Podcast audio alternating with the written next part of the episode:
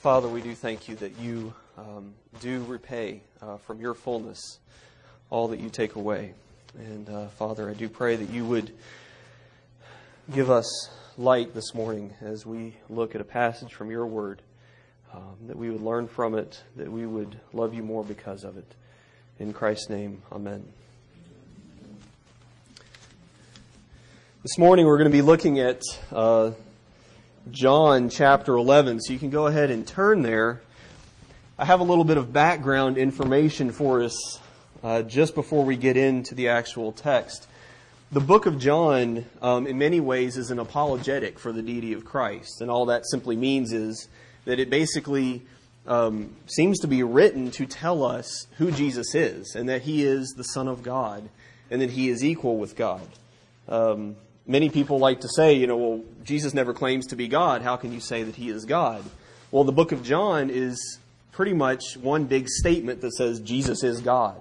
Um, that's what the book of John teaches us. In John chapter 1, uh, we see the Word was with God and the Word was God. That Word, of course, being Jesus. Um, Jesus is being equated with God there. Uh, in John chapter 3, He's the one whom we trust for salvation. Chapter 4, He's the living water. Uh, in John 5, he calls God his Father. And the Jews understood at the time that that meant to make yourself equal with God. In John chapter 6, we see that Jesus has authority over matter. Uh, he feeds the 5,000 um, out of practically nothing. He has authority over nature. He can uh, calm the waves. He can walk on water.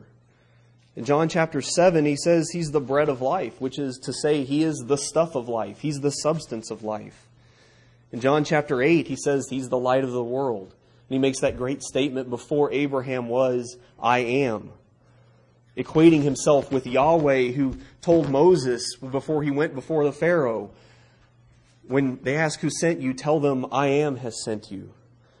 And in John chapter 10, he even goes so far as to say, I and the Father are one along with all these various statements about who Jesus is, there's also a progression. We're moving closer and closer and closer to the final days of Jesus' ministry. We're moving closer and closer to the cross, and it's appropriate that we are entering into um, the Passion season, discussing the final days of Jesus' ministry. And in these final days, things aren't going so well for Jesus. Things aren't going so well for his ministry if we look at them with human eyes. Jesus is dealing with the hatred of the Jewish authorities. He's dealing with the unbelief of his own disciples. And he's dealing with this death that's coming closer and closer to him. At this point, in John chapter 10, he's escaped from the hands of the Jews uh, one more time. He's gone across the Jordan River to a place that's a little bit more calm for him where he can do his ministry. Many people come to him during this period of time. Many people are healed by him and are saved by him. This is sort of the calm before the storm. Any movement back towards Jerusalem is simply movement back towards death. It's movement back towards the cross. But here we find in John chapter 11 just such a move, just such a move that's going to set in motion the events that will ultimately lead to his death. Well, let's read from uh, John chapter 11. I'm going to have you stand for the reading of the word here. I'm going to read uh, John chapter 11, verses 11 through 15. Hear the word of the Lord. After saying these things, he said to them, Our friend Lazarus has fallen asleep, but I go to awaken him. The disciples said to him, Lord, if he has fallen asleep, he will recover. Now Jesus had spoken of his death, but they thought that he meant taking rest and sleep. Then Jesus told them plainly, Lazarus has died. And for your sake, I am glad that I was not there, so that you may believe. But let us go to him. All flesh is grass, and the grass withers and the flower fades, but the word of our Lord stands forever. You may be seated. There was a bumper sticker a number of years ago uh, that appeared on a lot of different cars. A lot of you have seen it. Um, it says simply, Jesus is the answer. Um, we, I remember when I was little, I used to see those on cars a lot. I think it was more of a 70s and 80s kind of phenomenon. Jesus is the answer. Um, and of course, uh, on the backs of our cars, we like to play little wars with the things that we put on the backs of our cars. We know with the, the Jesus fish, right? Put the Jesus fish on, and then somebody else shows up with a little Darwin fish. And then there's a Jesus fish eating the Darwin fish. And then there's a Darwin fish stepping on the Jesus fish. And there's this little battle going on on the backs of our cars. Um, it was no less true for the Jesus is the answer bumper sticker. Because what came up on the backs of people's cars was, what's the question? If Jesus is the answer, what's the question? What's he the answer to? Is he the answer to my eating problem? Is he the answer to um, my depression? Is he the answer to uh, male pattern baldness? Is, what exactly is Jesus the answer to? What, what, are, what are we asking here? What's the question? And I think sometimes in our uh, sort of intellectual uh, mental dashboards, we've sort of put all these little Jesus action figures up there. We've sort of wrestled, wrested Jesus from uh, who he truly is to sort of putting him up there as you know, we have a little action figure of you know Jesus the football player and Jesus the soccer player and Jesus the counselor and Jesus whatever. We've made Jesus into something that we have created for ourselves. But in John chapter 11, we read of what the question is. We read what Jesus is the answer to. The question is, rather, the question is rather a problem. And the problem is that you're dead. That's the problem. That's the question we're trying to, we're, we're trying to ask here. You're dead. And Jesus is the answer to that deadness. Jesus provides resurrection and he embodies that resurrection. In this passage, we have a cast of characters here. We have Mary. We'll read later about Mary. Um, uh, if you read John chapter uh, 12, I believe it is, where Mary's the one who anointed Jesus' feet with very expensive perfume, really upsetting Judas. Um, we have Martha. You remember the story of Martha. She uh, was the one who um, was very busy serving uh, and doing many things uh, for Jesus while Mary uh, sat at his feet and learned from him. And Jesus, uh, of course, told Martha that Mary had the better part. And then we have their brother, Lazarus. And Lazarus is sick. Um, in fact, he's dying. And this whole thing sets off a very curious set of events, which culminates in something that's pretty spectacular. Verse 4 of John chapter 11. In verse 3, the sisters have sent a messenger to Jesus saying that our brother is ill. And it's very possible that as soon as this brother, or excuse me, this messenger left to say that Jesus was ill, that or that excuse me, that Lazarus was ill, um, that Lazarus in fact died at that point, um, just because of the time frame that we have to allow for here. But when Jesus heard it, it says in verse four, he said, "This illness does not lead to death; it is for the glory of God, so that the Son of God may be glorified through it." very odd for him to say this illness does not lead to death. In fact, Lazarus is probably at this point already dead. In verses 5 and 6, it gets even stranger. He says, Now Jesus loved Martha and her sister and Lazarus. So, when he heard that Lazarus was ill, he stayed two days longer in the place where he was. He loved Mary, Martha, and Lazarus, knew he was sick, knew he was probably dead and decided to stay where he was a little longer.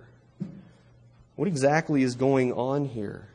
Why is his love for these three individuals actually motivating him to uh, stay longer, motivating him to stay away a little longer where the possibility of death is even greater?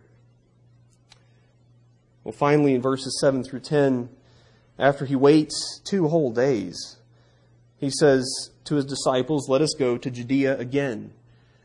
But the disciples said to him, Rabbi, the Jews were just now seeking to stone you, and are you going there again?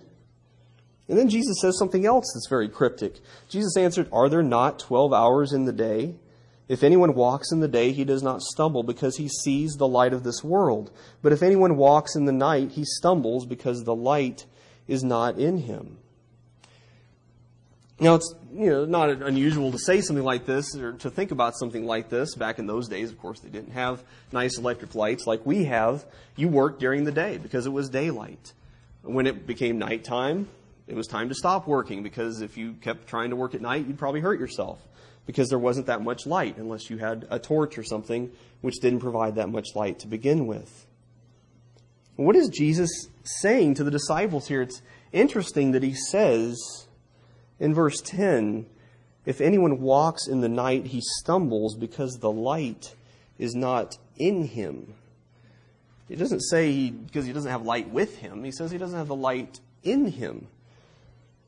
I think what he's telling the disciples here is that you're still walking according to what your eyes can see. You're still walking according to the principles of this world. And Jesus says, You're with me now.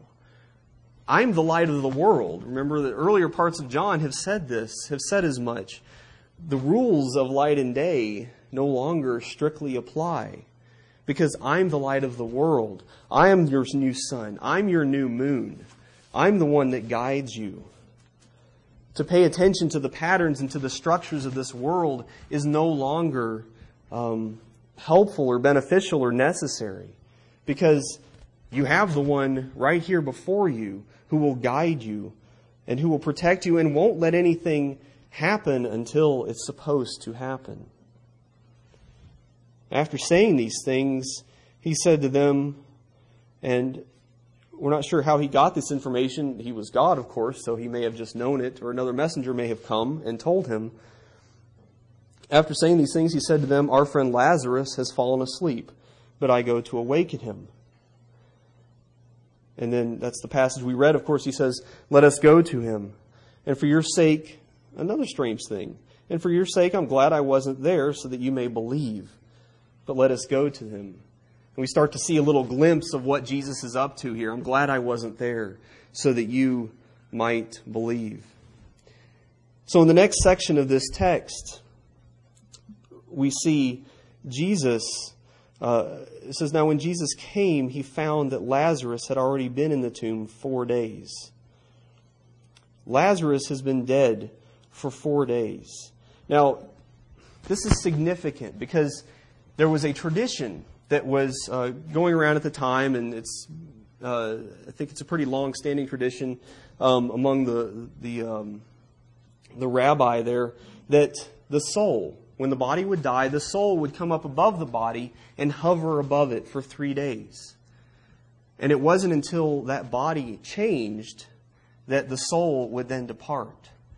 So the significance of him staying away for four days, the significance of Lazarus having been dead for four days, is that there is no chance of that soul re entering the body. The tradition stated that um, if um, the soul decided to, or if it was resuscitated at, at some point within that three day period of time, the soul would re enter the body and the body would come back to life. Um, so Jesus waits four days. He waits past that period uh, that they thought the body could be resuscitated. Um, and he waits beyond that. So here Jesus is at the tomb of the very, very dead Lazarus. Bethany was near Jerusalem, about two miles off, and many of the Jews had come to Martha and Mary to console them concerning their brother. So when Martha heard that Jesus was coming, she went in and met him. But Mary remained seated in the house. Martha said to Jesus, Lord, if you had been here, my brother would not have died. But even now I know that whatever you ask from God, God will give you.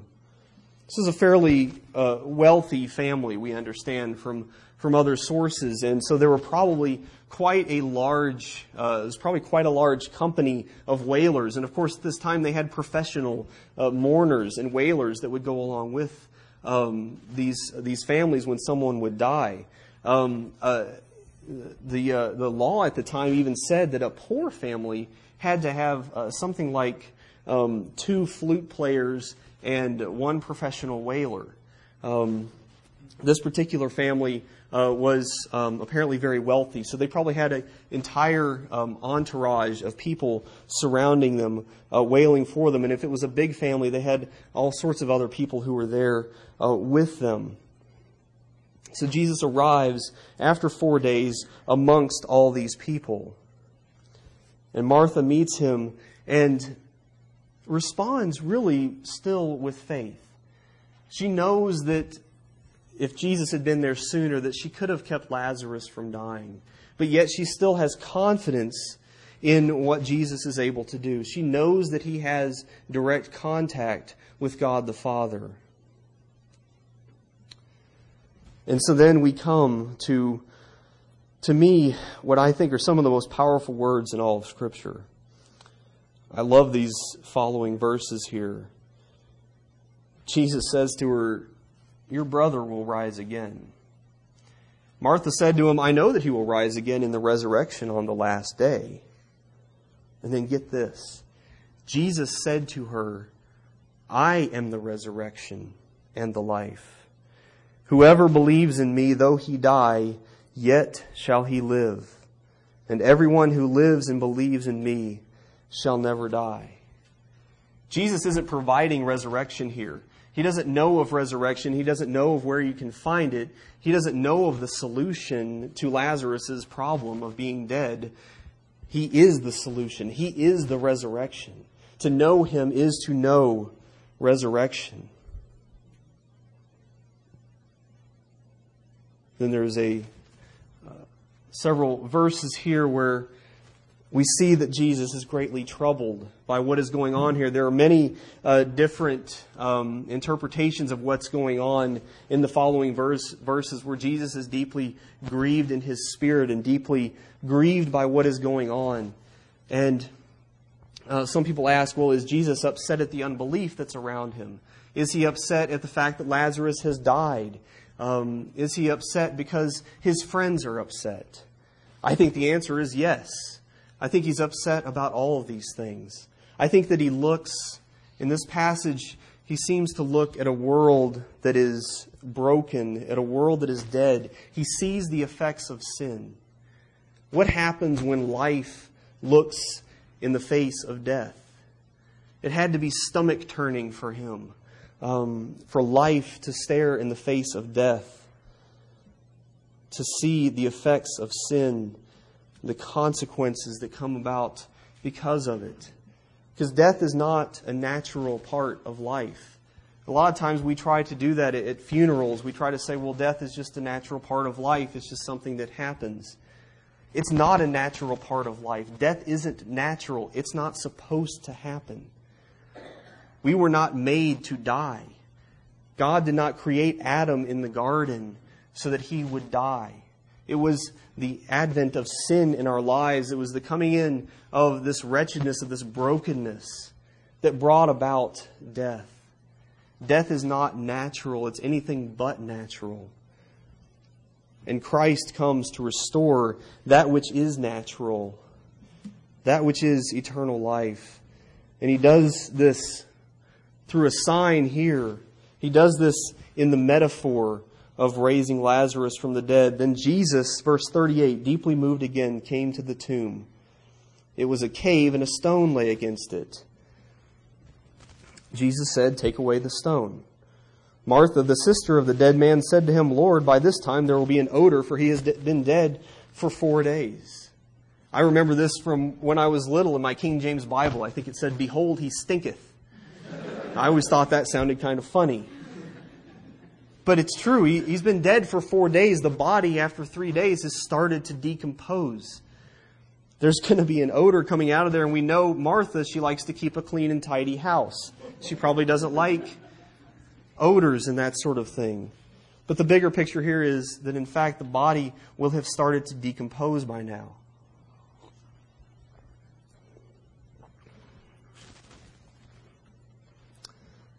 Jesus said to her, Did I not tell you that if you believed, you would see the glory of God? So they took away the stone. And Jesus lifted up his eyes and said, Father, I thank you that you have heard me. I knew that you always hear me, but I said this on account of the people standing around, that they may believe that you sent me.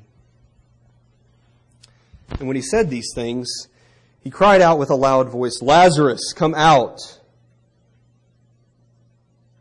You realize he had to specify Lazarus. If you're in a graveyard and there's dead people all around and Jesus says, come out, everybody comes out because Jesus is the resurrection and the life.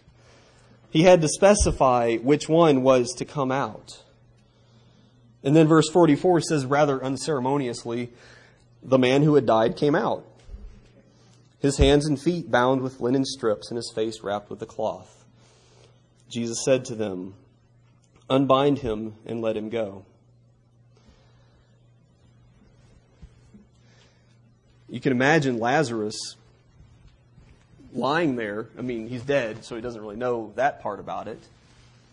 But suddenly waking up and probably being a little bit startled by what's going on. He's wrapped up, he's inside a burial cloth of some sort.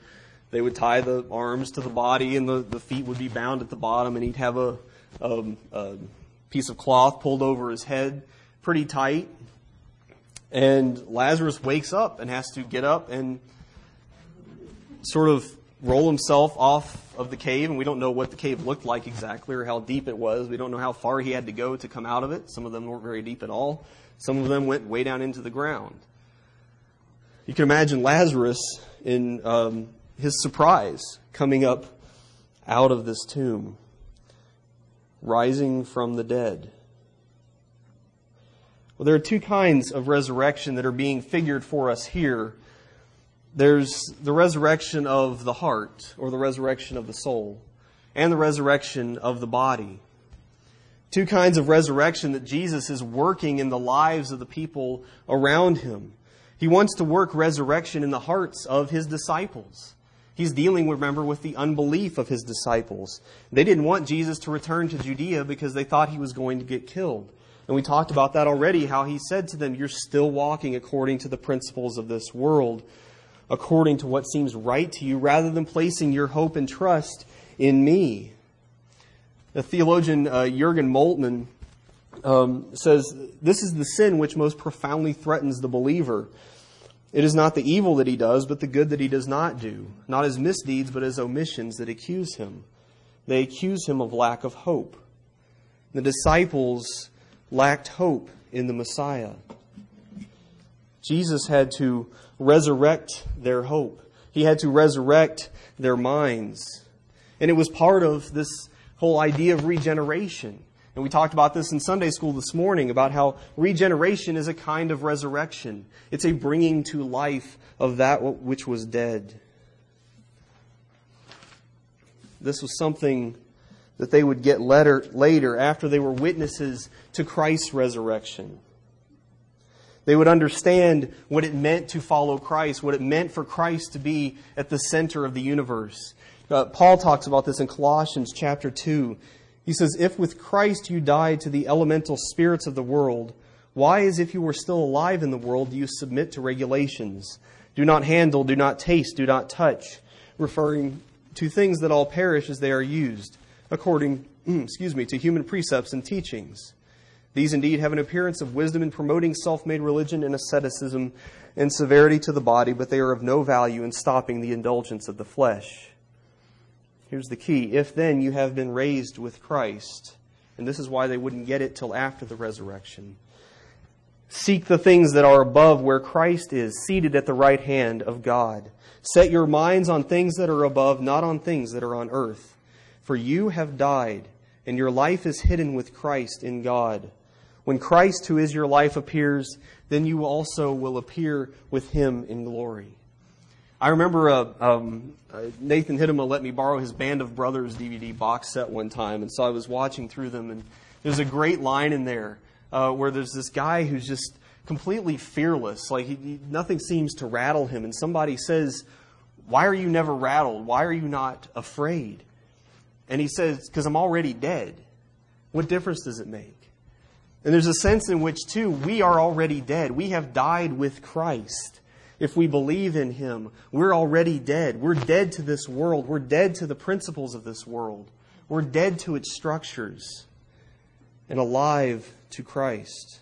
The other thing is that Jesus was dealing with the unbelief of those around him. You would think that the raising of the dead would be enough to make people believe in you. You would think that, and the fact is that we learn, verse 41, 42, Uh, he tells us that he's doing this so that the people around would believe. And we learn later on that the Pharisees, the Pharisees actually hear about this event. And they acknowledge it. They say, yeah, he's doing all this stuff and he needs to be stopped. They wouldn't believe, even though Jesus had actually raised the very dead back to life. The Pharisees were concerned with their place and with their nation. In fact, they actually um, say that. That if this Jesus thing gets out of hand, that the Romans are going to come crashing down on us and they're going to remove us from our place in our nation. They were too in love with this world. They were too in love with their own status, with their own power over the things in this world. To believe in the one who held the whole world in his hands. The second major thing that Jesus does here is he resurrects the body. Jesus is not merely the resurrector of the soul.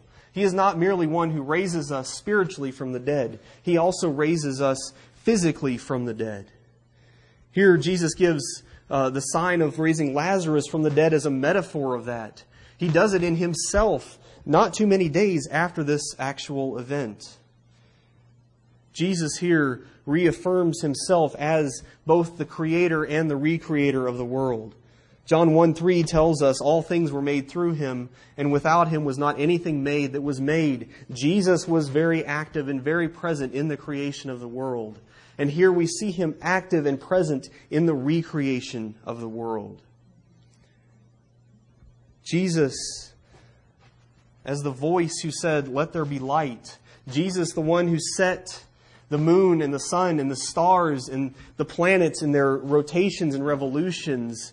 This same voice that spoke the universe into existence is the one that goes into a tomb and vibrates against the eardrums of someone who is dead. And that voice, borne along by the Holy Spirit, brings about life. Because when you hear these words and when you know Jesus, you get life. That's what comes about from hearing the words of Jesus. Now, Lazarus was raised from the dead, but his resurrection pales in comparison to the one that Jesus, um, the one that Jesus had, and the one that we will experience. Lazarus was raised in his corrupted body. Lazarus died again eventually. He probably got sick or he got old and he died again. His body was raised corruptible. It was a sign, it was a miracle. But when Jesus died, his body was raised incorruptible. It was perfect. It was glorified. And that's the body that we too are promised. And we act as though, in some ways, this has already happened. This is a reality of the future that has already occurred, even though it is yet in the future. 2 Corinthians 5 17, Paul tells us, From now on, therefore, we regard no one according to the flesh. Even though we once regarded Christ according to the flesh, we regard him thus no longer. Therefore, if anyone is in, new, is in Christ, he is a new creation. The old has passed away. Behold, the new has come. All this is from God, who through Christ has reconciled us to himself and gave us the ministry of reconciliation. That is, in Christ, God was reconciling the world to himself, not counting their, tras- their trespasses against them, and entrusting to us the message of reconciliation. Therefore, we are ambassadors for Christ, God making his appeal through us. We implore you on behalf of Christ, be reconciled to God. For our sake, he made him to be sin, who knew no sin, so that in him we might become the righteousness of God. This is where the resurrection of the body and the resurrection of the soul come together. By resurrecting the soul, the body is also brought to life. And Jesus shows us that in the resurrection of Lazarus, and it makes it possible for all of us by raising himself from the dead. But in order to participate in this resurrection, you must first be reconciled to God. You must understand that the reason that death came into the world was because of your sin. Because of the sin of humanity, death came into the world, and the wrath of God is revealed against that death. And there are two ways, there are two remedies to this. One, you can either believe that Jesus paid the penalty of that death, or you can pay it yourself. And the second option is not viable, it's not pretty. Because the second option is an eternity without God. The second option is an eternity in hell. You must be reconciled to God. You must believe the death of Christ. You must believe that Jesus took that wrath upon himself. Lazarus was prepared for death. And the way we prepare for death is by knowing Jesus. And he knew Jesus and he believed in him. He knew the one who could give him life again. And what kind of life do you think Lazarus lived after he had been raised from the dead? What opportunities do you think that he took advantage of that he had missed before? Here's a man who was dead who was given new life. And I don't mean things like participating in extreme sports or living life to the fullest or many of these ways in which we uh, people try to tell us this is what life it really is. I'm going to grab it by the horns and get all I can out of it. But rather a life lived glorifying God in whatever capacity you have been called to live. How grateful must he have been for this new life he had been given? How ready must he have been to live his life to God's glory, to follow his laws. And those who witnessed this great miracle, we see it affected them too. Later on in chapter 12, uh, verse 17, the crowd that had been with him when he called Lazarus out of the tomb and raised him from the dead continued to bear witness. The reason why the crowd went to meet him was that he had, they heard he had done this sign. So the Pharisees said to one another, You see that you are gaining nothing. Look, the world has gone after him. Imagine people saying, Look, the world has gone after him because we bear witness to the resurrection. It didn't go well for Lazarus. After he'd been raised from the dead, the Pharisees immediately started to, pl- to plot to kill him. It wasn't a perfect, easy life after he had been raised from the dead. And so us, those who have believed, those who have been raised from the dead by Jesus Christ, by the words of the Creator. We need to live lives that attest to Jesus as the resurrection. We need to live those resurrection lives. Live, the, live life as those who have been given new life. As those who were dead, but now have been raised again and will be raised again physically and spiritually in the last day. Wouldn't it be a great thing to say that the world has gone after him? To witness to this resurrection, to be witnesses in our bodies, to be witnesses in our words and our souls to this resurrection that Christ provides. And we will pray that the world will, in fact, go after Jesus Christ. Amen.